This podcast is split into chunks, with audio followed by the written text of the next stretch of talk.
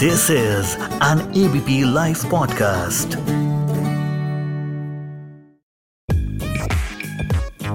सबसे बड़ा रुपया। Hello everyone, this is Varun Malhotra and I welcome you all to the podcast सबसे बड़ा रुपया आज हम पॉडकास्ट में बात करेंगे कि एक नो नथिंग इन्वेस्टर के लिए जिसको इन्वेस्टिंग के बारे में ज़्यादा कुछ नहीं आता उसके लिए स्टॉक मार्केट में इन्वेस्ट करने का सबसे आसान शायद सबसे लॉजिकल और मेरे हिसाब से सबसे फ्रूटफुल तरीका क्या है?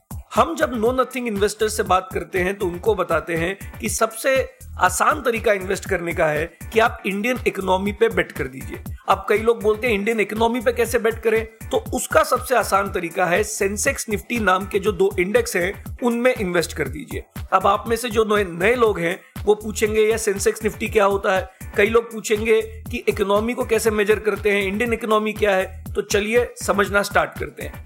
इंडिया में दो मेजर स्टॉक एक्सचेंजेस हैं नेशनल स्टॉक एक्सचेंज और Bombay stock exchange Bombay stock exchange का एक बहुत वेल नोन इंडेक्स है, जिसका नाम है सेंसेक्स ये बनता है अलग अलग कंपनियों से इंडिया की टॉप थर्टी कंपनियों से। तो ये बेसिकली एक बास्केट है, जिसमें इंडिया की सबसे बड़ी तीस कंपनियाँ होती हैं। अब ये डिसाइड कैसे होता है कि यही इंडिया की सबसे बड़ी तीस कंपनियाँ हैं? वो होता है मार्केट वैल्यू पे। यानी नंबर ऑफ़ शेयर्स कितने हैं कंपनी के?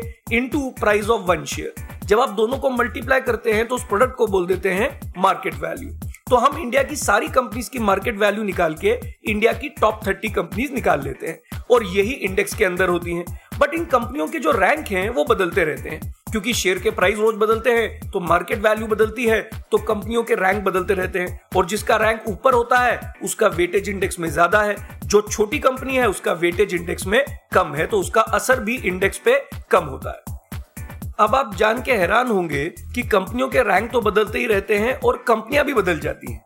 जैसे कि 1980 में अगर आप इंडिया की बेस्ट कंपनीज़ देखें, जो उस टाइम पे सेंसेक्स में होती थी तो शायद उनका नाम होता Bombay Dyeing Oswal chemicals, DCM Shriram H घड़िया, हिंदुस्तान मोटर्स, और अगर आपने इंडिया की बेस्ट कंपनीज़ खरीदी होती तो मोस्ट प्रोबेबली आपका सारा पैसा डूब गया होगा। लेकिन जो इंडेक्स है, यानी सेंसेक्स वो फिर भी बढ़ता गया।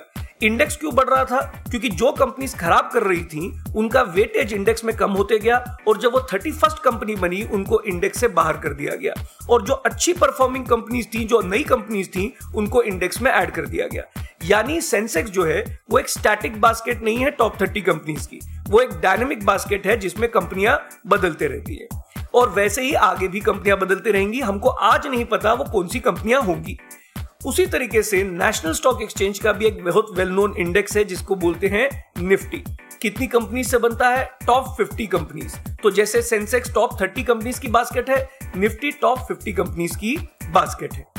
अब क्वेश्चन ये आता है कि ये सेंसेक्स निफ्टी क्यों बनाया गया है? ये क्या दिखाते हैं? तो हम कई बार लोगों को बताते हैं कि सेंसेक्स निफ्टी हम सब हिंदुस्तानियों की खरीदने की क्षमता का बैरोमीटर है या इंडिकेटर है। हमारी कंजम्पशन कैपेसिटी का बैरोमीटर है। समझते हैं कैसे? मान लेते हैं इस पॉडकास्ट को करीब हज़ार लोग सुन रहे हैं और उनमें से किसी ने भी आज तक ना ही स्टॉक मार्केट में इन्वेस्ट किया है, ना ही वो करना चाहते हैं। बट सबके पास, चाहे वो इन्वेस्ट करते हो या ना करते हो स्टॉक मार्केट में, सबके पास एक मोबाइल फ़ोन तो है ही। और मान लेते हैं ये भारतीय एयरटेल का मोबाइल फ़ोन है। तो महीने के महीने ये सारे लोग भारतीय एयरटेल को रेंटल पे करते हैं। और अगर रेंटल पे करते हैं तो भारतीय एयरटेल की सेल्स यानी रेवेन्यू कहाँ जाता है? ऊपर। अगर लंबे समय तक उसका रेवेन्यू ऊपर जाता है तो शायद उसका प्रॉफिट भी कहाँ जाता होगा? ऊपर। और अगर उसका प्रॉफिट ऊपर जाता है तो उसका शेयर का प्राइस भी ऊपर जाता होगा।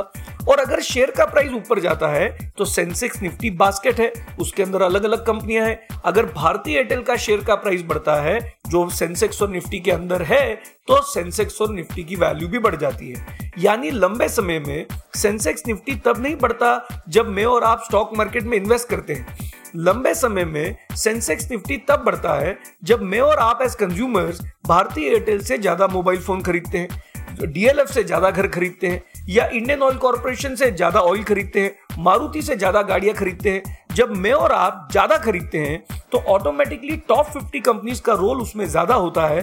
तो जब आप उनसे ज़्यादा खरीदते हैं, उनकी सेल बढ़ जाती है, उनके प्रॉफिट बढ़ जाते हैं और उनके शेयर प्राइस भी बढ़ जाते हैं। और जैसे जैसे शेयर प्राइस बढ़ते जाते हैं सेंसेक्स निफ्टी की वैल्यू भी बढ़ते जाती है। अब क्वेश्चन ये आता है कि क्या हम लोग ज़्यादा कंज्यूम करते रहेंगे आगे भी? तो हम इसके लिए एक बार बार एक सेंटेंस बोलते हैं कि आप सबको याद रहना चाहिए कि चाहे कुछ भी हो जाए no matter what happens the next generation will always lead a better life than the previous generation यानी चाहे कुछ भी हो जाए, अगली पीढ़ी की ज़िंदगी आपकी ज़िंदगी से बेहतर ही होगी।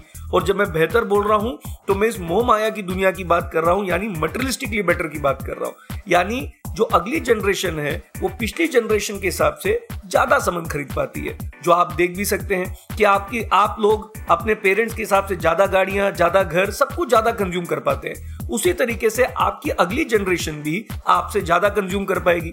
अब वो क्या कंज्यूम करेंगे? हेलीकॉप्टर्स कंज्यूम करेंगे या कार्स कंज्यूम करेंगे वो पता नहीं, क्योंकि डिपेंड करता है इनोवेशन कैसा होगा। बट जो भी वो कंज्यूम करना चाहते होंगे, उनकी एबिलिटी टू कंज्यूम आज की जनरेशन के हिसाब से बढ़ गई होगी। तो इसका मतलब जो उस टाइम की टॉप 50 कंपनीज़ होंगी, वो आज की टॉप 50 कंपनीज़ के हिसाब से प्रोड्यूस भी ज़्यादा कर रही होंगी। तो यानी उनकी सेल्स ज़्यादा होंगी, उनके प्रॉफिट आज की टॉप 50 कंपनी से ज़्यादा होंगे, उनके शेयर के प्राइस या मार्केट वैल्यू आज की टॉप 50 कंपनी से ज़्यादा होगी। यानी सेंसेक्स एज अ बास्केट की वैल्यू आज के सेंसेक्स एज अ बास्केट की वैल्यू से ज़्यादा होगी। और आप इसका हिस्टोरिकल डेटा भी देख सकते हैं। इवन दो हम कई बार कहते हैं कि past performance does not guarantee future performance but आज के पॉडकास्ट में मैं आपको इसका पास परफॉर्मेंस दिखा रहा हूँ।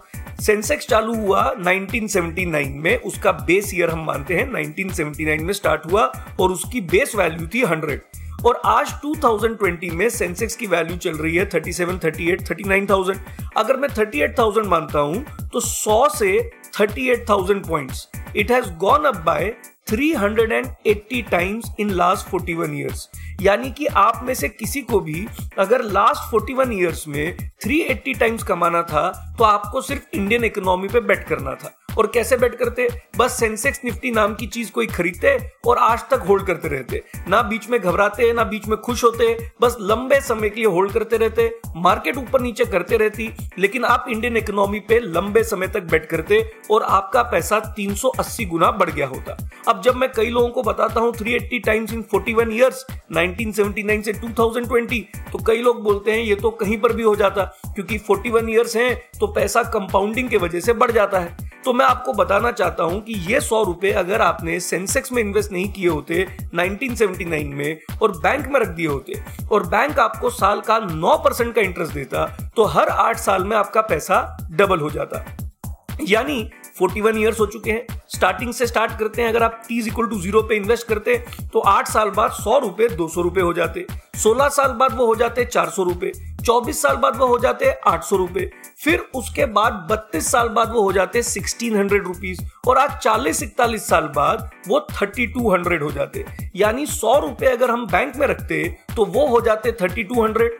Thirty two times बढ़ते और सौ रुपए जो हमने सेंसेक्स निफ्टी में इन्वेस्ट किए, वो थ्री एट्टी टाइम्स बढ़ जाते। और आपको समझना पड़ेगा कि लंबे समय में कंपनियों का रिटर्न इंडस्ट्री का रिटर्न हमेशा बैंक के रिटर्न से ज़्यादा होता है। लेकिन सेंसेक्स निफ्टी में उतार चढ़ाव भी ज़्यादा होता है। अब अगले पॉडकास्ट में हम बात करेंगे कि अगर सेंसेक्स निफ्टी में इन्वेस्ट करना इतना प्रॉफिटेबल है तो हम कैसे करें? दूसरा, ये तो बहुत उतार चढ़ाव करता है तो हम क्या एक दिन इन्वेस्ट कर दें? या टीवी पे जो बताया जाता है एसआईपी कर दें, यानी महीने के महीने इन्वेस्ट कर दें, क्योंकि लंबे समय में तो सेंसेक्स निफ्टी चाहे कितना भी ऊपर नीचे हो जाए the next generation will always consume more and if they will consume more तो उस टाइम की कंपनी ज़्यादा सेल्स कर पाएँगी ज़्यादा प्रॉफिट कर पाएँगी, उनकी वैल्यू ज़्यादा होगी और सेंसेक्स और निफ्टी भी ज़्यादा ही होगा। तो क्यों ना सेंसेक्स निफ्टी नाम की चीज़ में एसआईपी कर दे। लेकिन कैसे? ये हम अगले पॉडकास्ट में बात करेंगे। तो आई होप आप ये समझ पाए हो कि स्टॉक मार्केट चाहे बहुत उतार चढ़ाव दिखाता है, बहुत वोलेटाइल होता है, लेकिन लंबे समय में उसका रिटर्न बैंक के रेट से ज़्यादा होता है। तो फिर मिलेंगे इसी पॉडकास्ट सबसे बड़ा रुपया में। This is me Varun Malhotra signing off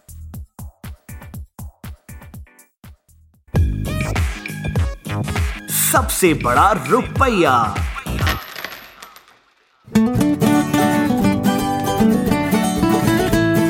This is an ABP live podcast